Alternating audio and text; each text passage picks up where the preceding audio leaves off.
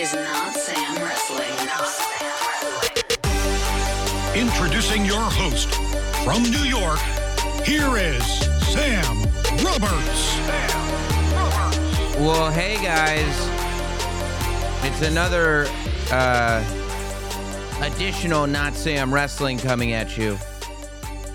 And, I mean, really, I wasn't necessarily expecting to do it this way, but the more I thought about it, the more I just felt like, I don't know, it's it's tough for me, and I think it would be tough for a lot of you guys to, to have this kind of jammed in to a podcast episode with a bunch of other stuff on it, so I thought I would just drop uh, an additional episode onto the YouTube feed and the podcast feed for everybody to get to. Um, it would be really tough for me to make this part of a regular episode of Notsam Wrestling, just because uh, it's it's tough for me to think about anything else in wrestling or sports or entertainment or sports entertainment while thinking about what I've been thinking about the last two days. Uh, it's not the funnest time in the world to be a wrestling fan. This is the this is the trade-off. This is the price that we get. We have this form of entertainment unlike any other in the world, any anything else on the planet, where even as adults, we connect with these characters that are portrayed on television and at live events. And we don't. We we the suspension of disbeliefs disbelief works in such a way that we don't really cut off the character from the real person. These these these characters exist to help us escape from whatever we've got going on in our day-to-day life. And so when we're hit with the loss of a human being that created and portrayed a character as massive in the landscape of professional wrestling as Bray Wyatt was and is as a character, there's a there's going to be a profound sense of loss. This is the this is the cost of of of of being a fan sometimes, is is having times like this, although this time is not one that I think any of us would have expected anytime soon. Uh, I, I I I think everybody that I've spoken to, every fan, every person within the business was left in a state of of utter shock when this tweet went out on Thursday, uh, Thursday evening. A tweet came out from Triple H that said, "Just received a call from W W E Hall of Famer Mike Rotunda, who informed us of the tragic news that our W W E family member for life, Wyndham Rotunda, also known as Bray Wyatt, unexpectedly passed earlier today. Our thoughts are with his family, and we ask that everyone respect their privacy at this time." And I think people started refreshing Twitter like crazy, looking at at, at, at every possible explanation, any possible way that this could not be real, because it didn't feel real. It still, quite frankly, doesn't feel real. Watching SmackDown pay tribute in this kind of beautifully emotional way, you know, starting the show, not only with everybody on stage, but two things. That shot of of the of the rocking chair alone by itself, with with no one to sit in it forever anymore, I think did a number on all of us fans. But also listening to the fans without being prompted, all together in Louisville, Kentucky, singing "He's Got the Whole World in His Hands." And I mean singing it together in unison, because everybody in that building was feeling the same thing. That's the power of professional wrestling. And that's the power of connection. That's the connection that Bray Wyatt was able to establish with W W E fans, with wrestling fans, with people who hadn't watched wrestling in a long time. I, I I heard from so many people that said Bray Wyatt or The Fiend was one of those characters that I hadn't watched in years. And I started tuning in to see what what's going on with The Fiend. Like, what, what's up with The Fiend? That's different. That's interesting. What's going on with that? And to those of us that were watching, uh, the connection that Bray was able to establish with the audience is is unparalleled. I, I don't know how else you could possibly explain the fact that the entire audience was singing "He's Got the Whole World in His Hands" without a little bouncing ball and lyrics on the screen like it was karaoke. That every time Bray would come back, we'd all sit together as fans, as a, as a wrestling fan community, and sort of try to decipher clues that he was leaving, try to break down the characters that he was portraying, try to see how one weaved into the other. It's very rare that you find people, characters, performers, that can establish a connection like that with this audience, with this with this W W E, with this wrestling audience. Uh, Wyndham Rotunda, not Bray, Wyndham, left behind a wife, a brother, a sister, parents, four children. He was only thirty-six years old.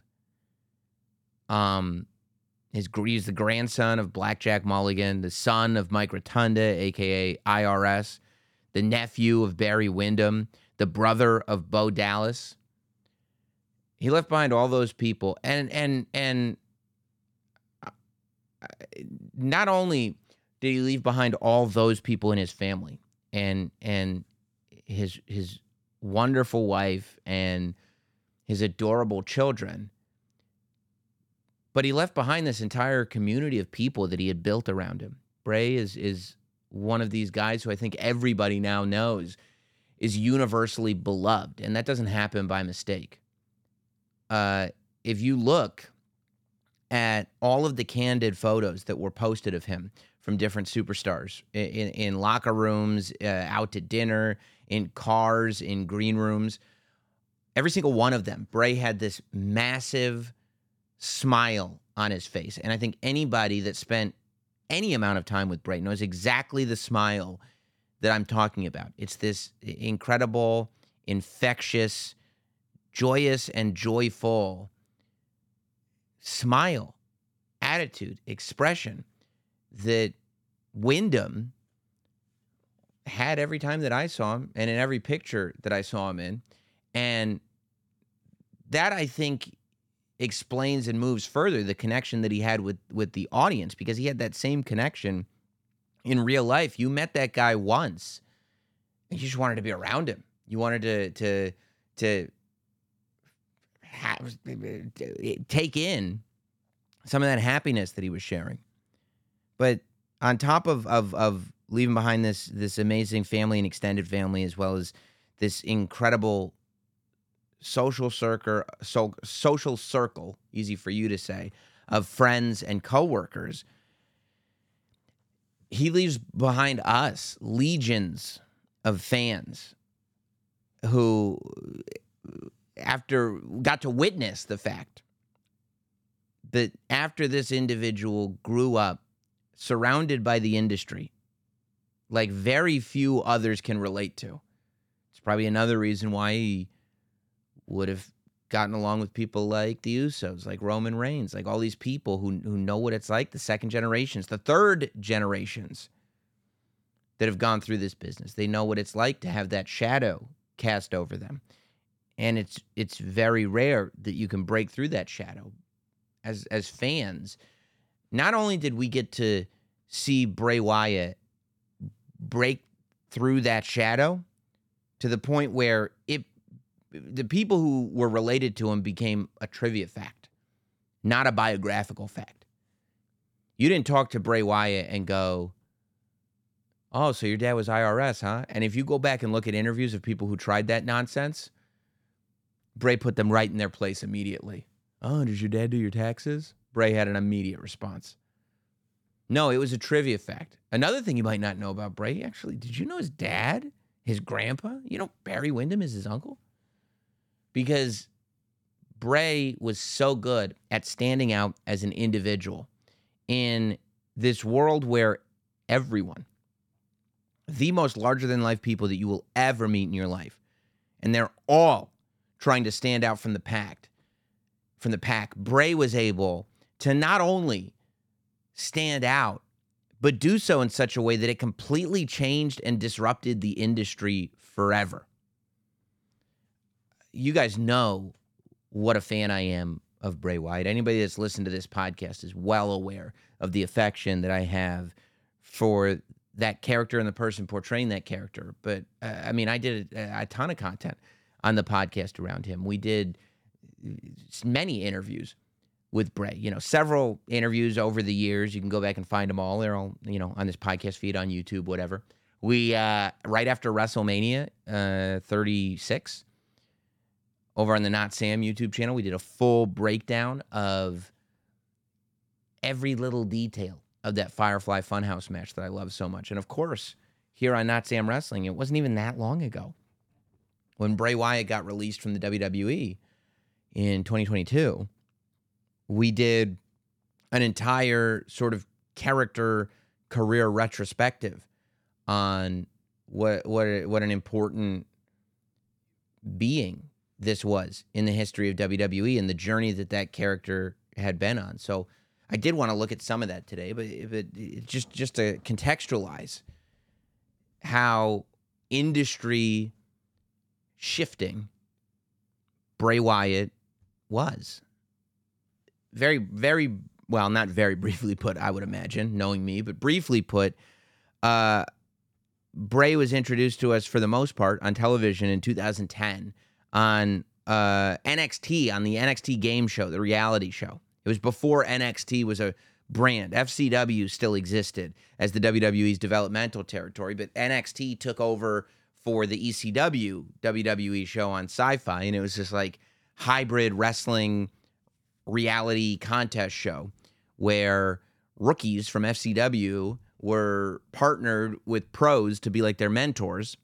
And there would be like, it was it was a terrible show. There would be like contests and everything, and one person at the end would win a W W E contract. And while that wasn't Bray Wyatt by any stretch of the imagination, that's where we met Husky Harris. That was the first time we saw Husky Harris on W W E branded national television. And coincidentally enough, he was paired with Cody Rhodes on that season of N X T. Uh, and You know, he ended up getting eliminated, whatever it was, you know, halfway through the season. And, and for moments, we would see clips of the intensity that we would one day see as Bray Wyatt. If you really look, like, especially when he gets eliminated, there are moments where you can see that Bray is kind of fighting to get out of, of Husky Harris. I mean, you have to imagine, this is, you know, two thousand eleven, that's twelve years ago. That means he's, what, twenty-three, twenty-four years old, right? So he's a kid. He's a boy still trying to exist in a man's world and figure out how he fits in. And as Husky Harris, even though he didn't win the N X T show, he ended up going to the main roster, uh, joining the Nexus group that was led by Wade Barrett. But this is this was after Nexus had had their hot angle, and they were trying to figure out who it was. He became... Uh, part of the new Nexus with C M Punk, which was the angle C M Punk was doing before the two thousand eleven Money in the Bank, before the pipe bomb, before all that stuff. Um, but then eventually was written off T V and sent back to F C W, where he started to develop this new character. And towards the end of, of F C W's run, Husky Harris kind of reinvented himself as Bray Wyatt. And this is the the Eater of Worlds. This is the original Bray Wyatt that we would see on T V, right? This is the one with the lantern. This is the one with the rocking chair, with the hat, with the Hawaiian shirt that would walk around with uh, Rowan and Harper.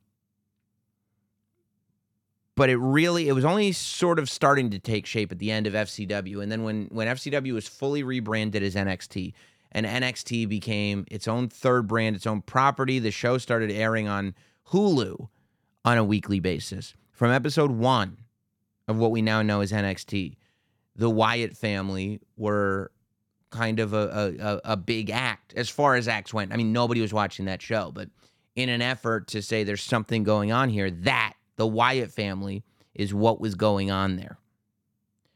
They would get moved uh, over to the main roster. Same time as The Shield, by the way, which is amazing when you think about it. I mean, that is, that's the youth that is brought over to the main roster all at the same time. Seth Rollins, Dean Ambrose, and Roman Reigns are are grouped together to form The Shield. And then this pre-existing group, the Wyatt family, Harper, Rowan, and Bray Wyatt, are brought over uh, at the same time. I mean, it's pretty, you bring over six guys like that, and you have four of them become world champion, and the other two stay together and become tag champions at WrestleMania. That's that's, that's a pretty good average. I would say you're averaging about one hundred percent. Um, so the original Wyatt family, I feel like uh, people remember extremely fondly. Really beloved. My favorite singular Bray match of that early period is probably the two thousand thirteen Royal Rumble match with, with Daniel Bryan. You know, and when he beat Daniel Bryan in Bray's best match up until that point, and he beat him clean.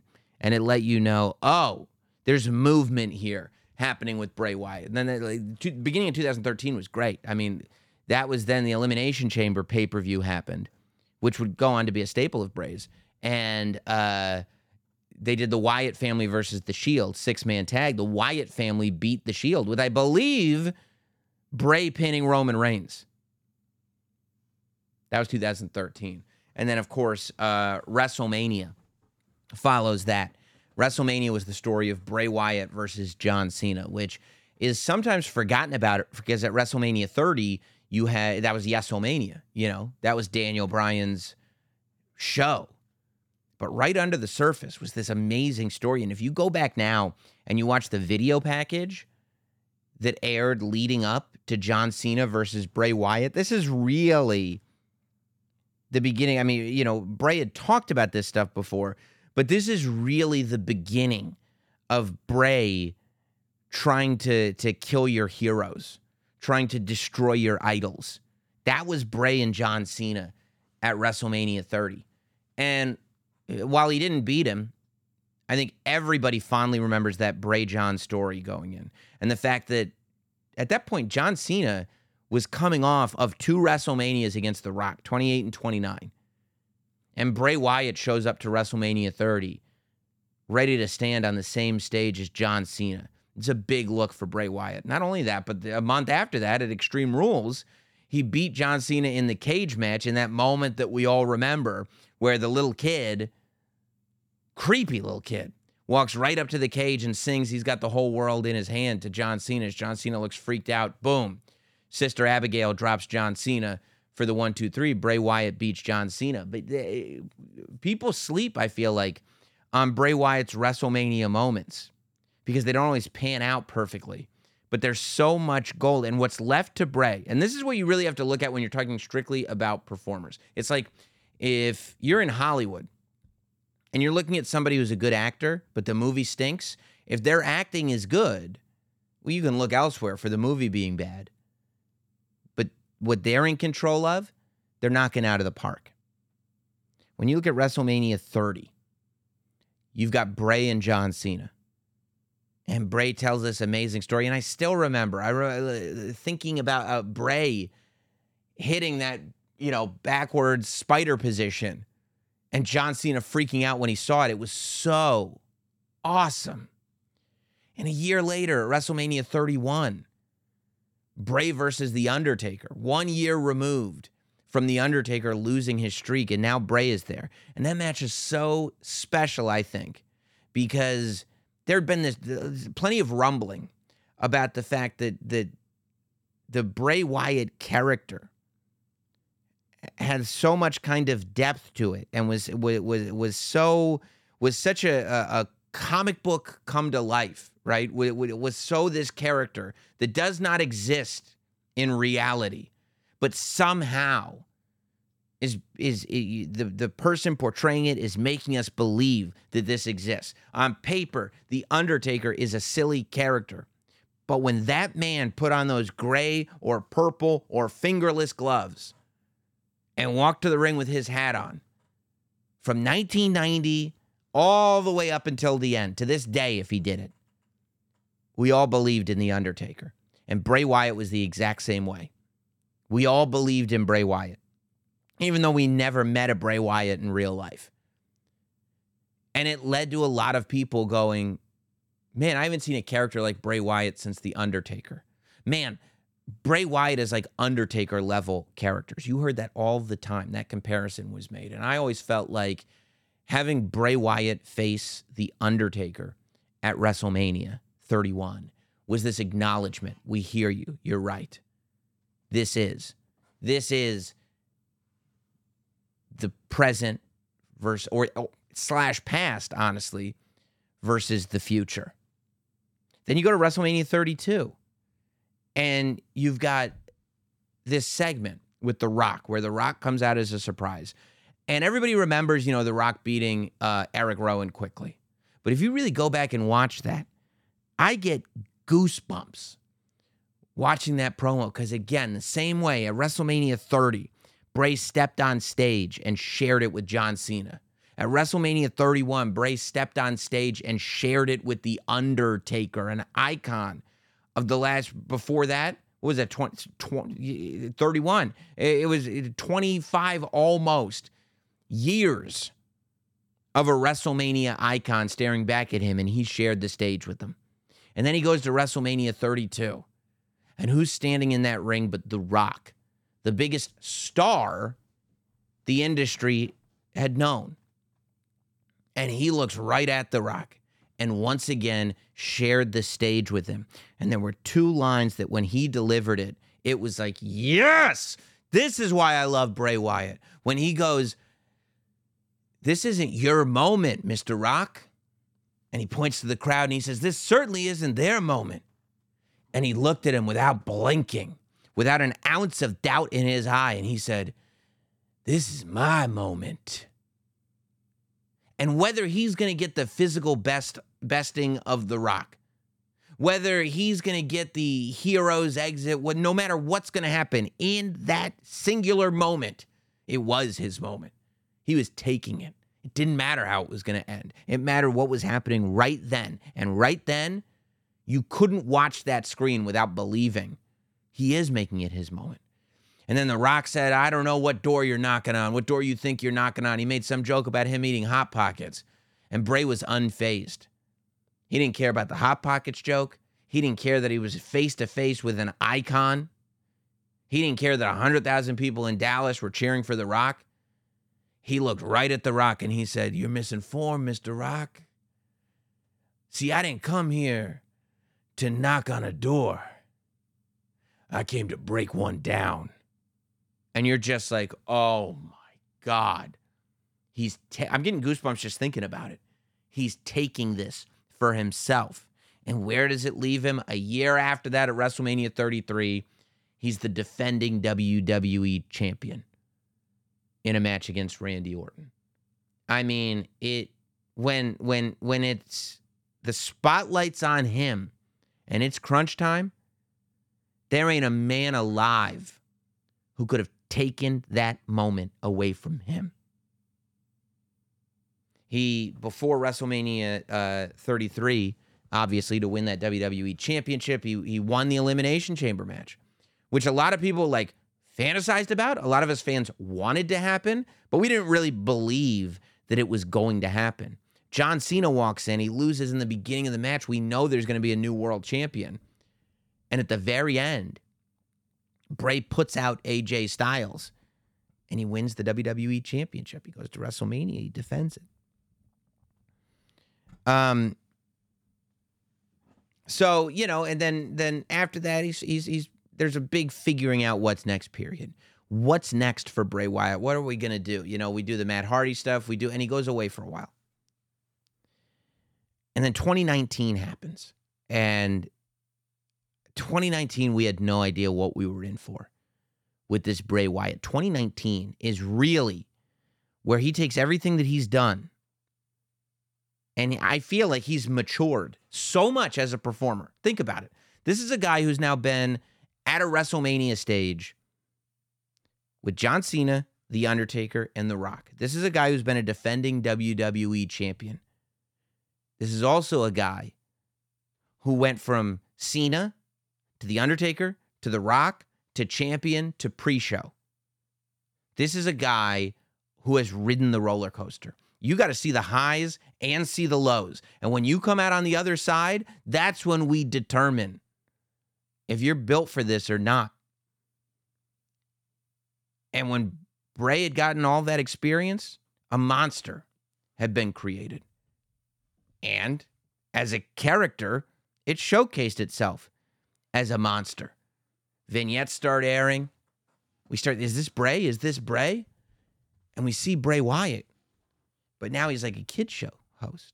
It's twenty nineteen, the beginning of the Firefly Funhouse. The Firefly Funhouse, of course, uh, you know, anybody that wasn't already sold on Bray Wyatt, I don't know a soul who looks at the beginning of the Firefly Funhouse and doesn't think this is just the most genius, outside-the-box, revolutionary stuff that could have possibly been going on at the time. Not only is Bray Wyatt the host of the Firefly Funhouse, but he's joined by, by characters including Mercy the Buzzard, Abby the Witch, Rambling Rabbit, and Huskus the Pig. Now, of course, we've gone over this many times before. Mercy, these, this, these are Bray Wyatt's insecurities. These are the emotional walls that have stopped Bray from succeeding. These, these are Bray's failures, ultimately. Mercy the Buzzard being the original Bray Wyatt character, which was, he felt, too close to Waylon Mercy, a character played by Dan Spivey in the W W F. Abby the Witch, of course, referring to the Sister Abigail uh, uh, uh, lore that was added to the Bray Wyatt character. Ramblin' Rabbit, I have always thought, was a reference to the fact that people were critical of his promos at points, just rambling on and then not understanding what he was talking about. And, of course, Huskus the Pig Boy, Husky Harris, right? And Husky Harris, this is the character that that higher-ups at the W W E thought needed to lose weight, and he just couldn't do it. All these characters result in a fifth character, which is The Fiend. And I always thought that The Fiend was what happens when inside one person's mind, inside Bray's mind, Mercy the Buzzard, Abby the Witch, Ramblin' Rabbit, and Huskus the Pig all exist. The Fiend is created. This is where I talk about Bray Wyatt being industry shifting. This is where I talk about Bray Wyatt changing everything. Because Bray Wyatt took Wyndham's real-life story of what he was insecure about, of what wasn't working, of what failed. And he used that to shape this monster, but he never literally said it. He didn't, nobody ever said The Fiend is Bray Wyatt after having failed a bunch of times. Never. It was left to interpretation. That's how I interpreted it. Maybe if you had asked him at a certain point, he'd say, Sam, you're way off. But regardless, a story had never been told like this, and having so many layers and, and, and meta levels. This is where I think generationally, Bray Wyatt is going to have the most impact on wrestling. That there are st- superstars that forever will be influential. There are, everybody's got a story the first time they saw Ric Flair. Nowadays, it's it, Bret Hart and Shawn Michaels. You know, you see current-day superstars reenacting entire Bret the Hitman Hart matches. You hear superstars talk about the first time they saw Shawn Michaels. See, because Bret Hart and Shawn Michaels had a whole generation of people that weren't six, seven, three hundred pounds, but very athletic and loved wrestling, realizing that they could make it because now a path had been carved. What Bray has done here is done something so outside the box and different and applied his unique creativity to the world of professional wrestling in a way that nobody else has ever done before. But he's proven that just because nobody has ever done it doesn't mean nobody ever should do it. I think there's a lot of kids watching that are different. A lot of kids that are weird kids, the weird ones, that are watching Bray Wyatt going, oh, if he can do that in that environment, I can do my weird idea if I think it'll connect. And I think I I, I think because of this specific character, we're going to get so much more creativity in the future than we ever would have had Bray Wyatt never existed.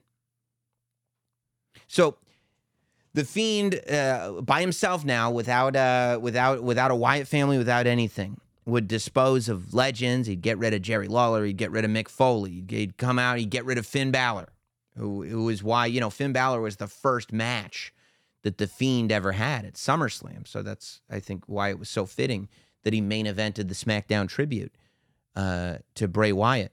Um, and then on Halloween of twenty seventeen, so at SummerSlam twenty seventeen, The Fiend makes his debut. At Halloween, by Halloween, The Fiend wins the W W E Universal Championship from Seth Rollins. That is, I mean, how often do you get a character where the W W E sees it and goes, hey, I've got an idea. Let's just have him beat everybody and then put the title on him. That's what they saw in The Fiend. Uh, and that's exactly what he did. He wouldn't, you know, he, eventually he would lose the title. And by the time they got to WrestleMania thirty-six, it was time to have a rematch with John Cena, right? The Fiend finally took a loss. He lost the title. But the SmackDown after he lost, he confronted John Cena. And it was magic. He just showed up behind John Cena as John Cena was saying goodbye, pointed at the WrestleMania sign, and it was on. And this is where we get to this place, that even though The Fiend and this Mister Rogers character have no similarities to Bray Wyatt at all, now, we're realizing that everything John Cena did with Bray Wyatt six years ago, it all still counts. You know how I feel about wrestling when you realize everything counts. Well, here, everything counts. We fall into a pandemic. The nation gets locked down. WrestleMania is not happening in front of an audience. So the idea of theatrical matches are, are are introduced. And one of those theatrical matches is what the John Cena-Bray Wyatt match turns into, the Firefly Funhouse match. And as I talked about, I did a whole show about it.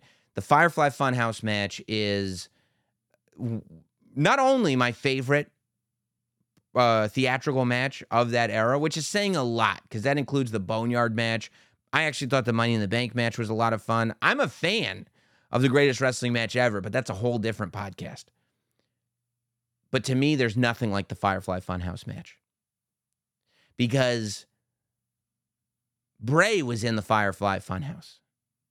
The Firefly Funhouse was Bray's brain, and all of Bray's failures and insecurities were what was populating the Firefly Funhouse. So when John Cena agrees to have a match inside the Firefly Funhouse, finally, all of these weapons that have been used against Bray by himself, finally, he can throw towards John Cena.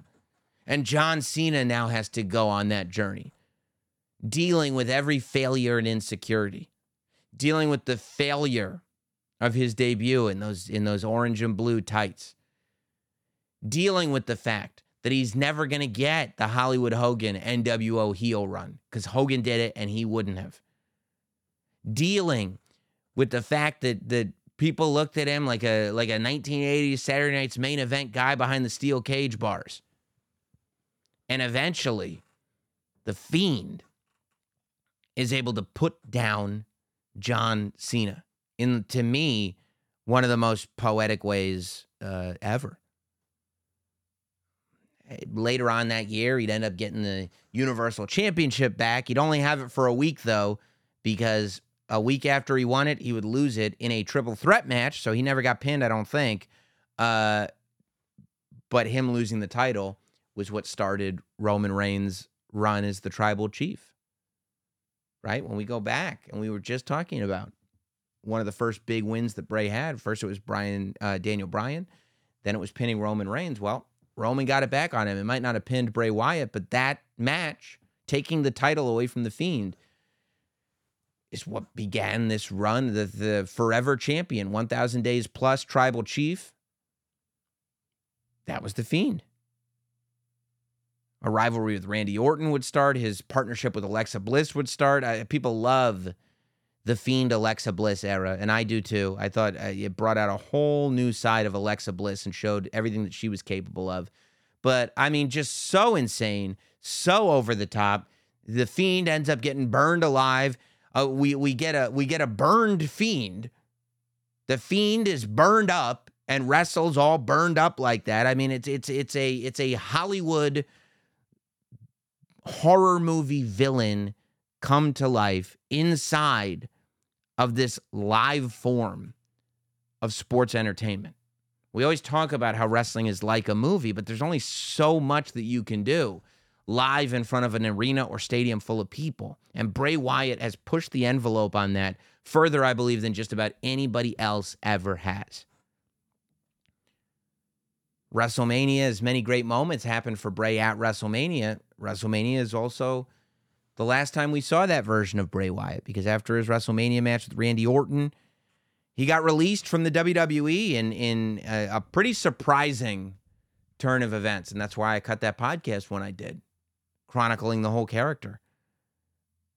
But in September of, of two thousand two, things got even more interesting, because vignettes started running with a Q R code. The White Rabbit vignettes, where we all thought it was Bray Wyatt, but we almost didn't want to get our hopes up.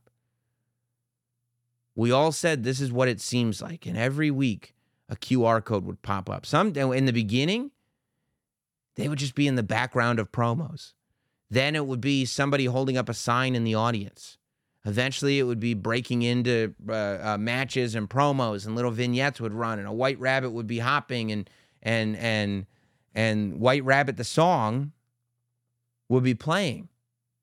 And we're going, well, it's got to be Bray Wyatt. He he's portrayed himself as the Mad Hatter before. There's so much Alice in Wonderland and everything that Bray Wyatt has done. And then the you you a phone number would call up, and you uh, would be left, and you'd go, this has got to be a coincidence. But you'd call the phone number, and there'd be a recording describing the the the mental conditions of a character who we presumed had to be Bray Wyatt's next character. Uh, uh, uh, run! You'd hear that. Rip! You'd hear that. And finally, in October of twenty twenty-two, at Extreme Rules, Bray Wyatt would return. And when he did return, I mean, you talk about putting together a Hollywood production in an arena in front of a live audience. He did it again. This new song with remnants of the old song is playing. There's smoke billowing. And all of a sudden, throughout the arena, we see these characters, human incarnations of all the Funhouse characters. We see Huskus. We see Rabbit, Rambling Rabbit. We see Mercy. We see Abby. We see The Fiend. And then this swamp door opens, and this light shines through. And Bray Wyatt walks out with a brand new mask on, holding a lantern. Takes the mask off to show his face. And that's all we get. We get a very slow build. Bray Wyatt shows up on SmackDown and and and gives us a promo that I think, I'm sure, I know I have, and I'm sure a lot of you have, has watched over and over again, holds so much more weight now than it did then, and it held a lot of weight then, where he's just presumably speaking as himself. And he's talking about coming back, and it and it's it's Wyndham. It feels like it's Wyndham. It feels like we're getting the real person who's talking to us and is now able to connect with us on a whole new level. Because now we're building not just a character-audience connection, but a human connection is being built. And over the weeks, we see that start to shift. And and it, and it feels like this person who doesn't want to be this villain anymore, who doesn't want to be a monster anymore, still has this thing that's chasing him. And we're introduced to Uncle Howdy. And Uncle Howdy is the mask that was it, it was it was portraying Uncle Howdy when he walked out at Extreme Rules. Uncle Howdy is a different character, though. Sometimes Uncle Howdy is against Bray Wyatt. Sometimes Uncle Howdy is Bray Wyatt's friend. Sometimes Bray Wyatt is Uncle Howdy. And we don't know where this is all going, but the rivalry starts up with L A Knight. The Pitch Black match, the Mountain Dew Pitch Black match happens at the Royal Rumble, where we see Bray Wyatt again having this pay-per-view match. His aesthetic is totally different. He's got a new outfit. He's got a new mask. He's got special paint on that'll glow under the black light, just looking scary. Uncle Howdy ends up getting in there and doing a dive off of a big thing. But even more than the Pitch Black match was what happened on the way to the Pitch Black match at the Raw thirtieth anniversary show. When Bray Wyatt was in the ring and this truly special moment happens when The Undertaker comes to the ring as a surprise. But for the first time in years and years and years, he comes out as the American Badass Undertaker. He's riding a motorcycle to the ring. And while he's in the ring, he whispers something into Bray's ear. And I don't know what he said, and I don't think anybody else other than Bray and The Undertaker himself know what The Undertaker said, but Bray has talked about how in a very real way, that moment was extremely special to him and made it all worth it. That Bray went all the way back thinking about WrestleMania thirty-one and all of the ups and downs and the complications. And whatever The Undertaker whispered to him made it all worth it. And when you think about it now, it's very eerie. It's a, it's, it's a very eerie thing that that level of closure was placed on what Bray did in a period of his career when he was trying his absolute hardest and didn't know if it was going to pay off or not. And The Undertaker said something to him all these years later, and it gave him that closure. And it's really interesting that he got that closure because, you know, I mean, we would start to ramp up towards WrestleMania.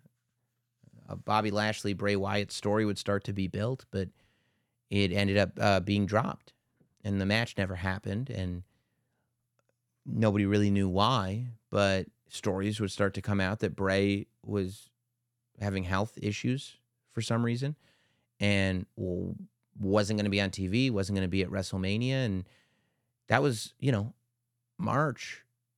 And since then, there have been little rumblings here and there. Oh, I heard this is going to happen. I heard that's going to happen. Three or four weeks ago on this podcast, there were enough rumors floating around that we fantasy booked an entire return for Bray Wyatt. And I had the time of my life fantasy booking a return for Bray Wyatt because I think I was just like everybody else, that we all just wanted to see him. The fun thing about this Bray Wyatt character was the potential that it had, the stories that that character could tell, that no other character could possibly tell, and the ride that we could go on with him, that, that, that there could be levels of depth put into this stuff, that there could be real life put into it, that there could be history put into it, that, there, that, that all this stuff could be there. And as fans, we could just spend hours and hours if we wanted to talking about it and trying to break it all down. You know, I, I mean, people have talked forever about wanting to do a, a Bray Wyatt movie. Rob Fee, who's part of the W W E now as, as, you know, whatever his title is, head of long-term storytelling or whatever, I believe that his first interactions with W W E were centered around trying to option a movie based on not the story of Wyndham Rotunda, the story of Bray Wyatt, this character. Jason Baker, who works with Tom Savini, one of the top special effects companies in the world when it comes to movies. The special effects company that did all the masks for that movie, The Black Phone, that were incredible, and and, and so many more, by the way.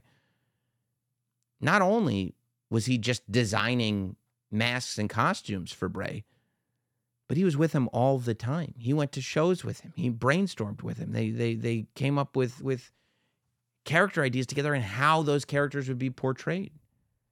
This is next level thinking. This isn't stuff that ha- you didn't go. This isn't going to a gear maker and thinking, you know, what if I put these initials on my tights? This is like, how do we elevate the medium? And and the older I get as a fan, that that thought is something that that I think about all the time. How as fans do we elevate the medium? It's what it should be all about.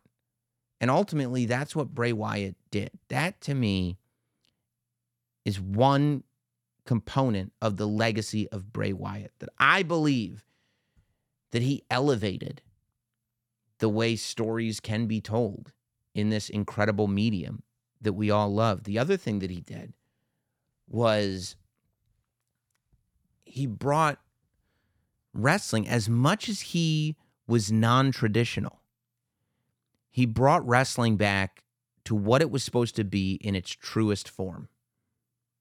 He made us believe in monsters. When was the last time in this world where we all know what's going on, in this social media world where we've all got the inside scoop, we're all smarter than the guy next to us, when was the last time that a monster made us believe that they were real? Bray Wyatt had us believing in monsters. How is Seth Rollins going to beat the monster? How is Finn Balor going to beat the monster? How is Roman Reigns going to beat the monster?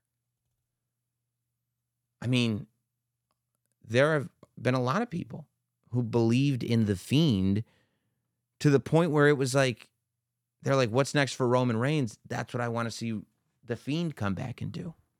Finally get revenge on Roman. Because at this point, who else would be a believable opponent? I would say that's pretty high praise in the short term. And I I think, I personally think it speaks to the long term as well. I mean, I, I'm, look, I've had the extreme privilege of getting to have a, a very, very unique perspective.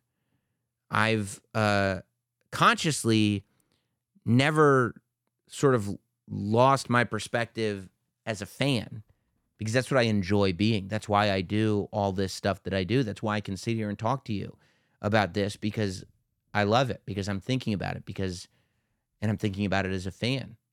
But at the same time, I've I've coexisted with these people that I'm fans of on a very professional level, and and in a very, very small way, tried to contribute to to their business uh, by you know working with W W E. And you know, I told this story on uh, Busted Open with Dave LaGreca and Tommy Dreamer that I'll never forget. I don't even remember what pay-per-view it was, but I remember The Fiend was headlining. I remember The Fiend was on it, wrestling. I would imagine he was headlining. I don't know. And I'll never forget. I, like, I know this guy, Bray.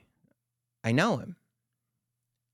And after the match, I see The Fiend coming out of the curtain, coming into the backstage area. And in my head, I'm going, oh my God, it's The Fiend. I'm going, oh my God, like I'm like it's a real monster. I know the guy who portrays him. I'm going, I can't believe it. This is terrifying. What's he going to do? I mean, I don't think he's really going to do. I'm an adult, I know. But on some level, it's like he could just grab me and mandible claw me right now. But I got to maintain my professionalism. So as I walk by, I go, and I don't even know if I should make eye contact or not, because he's got those color contacts in and they're red, scary eyes. And I go, oh my God, that was great, man. And The Fiend leans into me, taps me on the belly and goes, thank you, handsome. And keeps walking. And I go, that's Bray. I go, Bray just existing as The Fiend, not even in front of an audience, made me believe in The Fiend. But the minute that he wanted to embrace me on a level, say hello, whatever it was, he brought, he, he brought me right in. He left me at ease. He made me feel good. He still had those fangs in his mouth. Just an unbelievable guy and an unbelievable performer, the likes of which we, uh, frankly, will never see again. Never. And it's like you ask, well, could there still be a Wyatt family movie or a Fiend movie or a Firefly Funhouse movie? Who on earth could play Bray Wyatt? Bray Wyatt was, I don't even want to say it. He was here and he's gone. And and that's a, an incredibly tough thing to think about. But realistically, there's nobody on earth that could come close to portraying Bray Wyatt.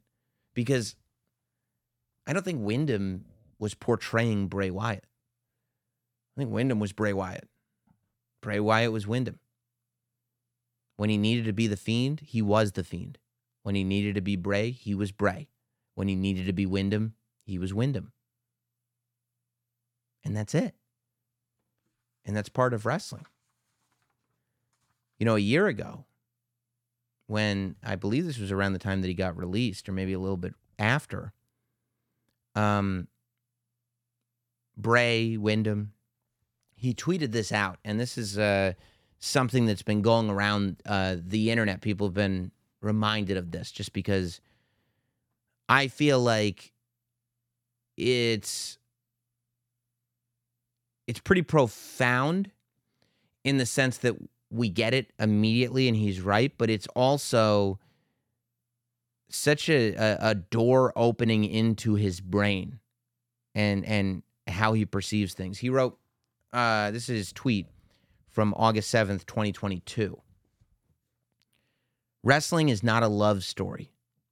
It's a fairy tale for masochists, a comedy for people who criticize punchlines, a fantasy most can't understand, a spectacle no one can deny. Lines are blurred. Heroes are villains. Budgets are cut. Business is business. But it can also be a land where dead men walk, where honor makes you elite, where demons run for office, and rock bottom is a reason to rejoice. Woo! It's an escape. A reason to point the blame at anyone but yourself for two to three hours. An excuse to be a kid again, and nothing matters except the moment we are in. Wrestling is not a love story. It's much more.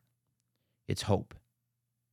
And in a world surrounded in hate, greed, and violence, a world where closure may never come, we all know a place that has hot and cold hope on tap, for better or for worse.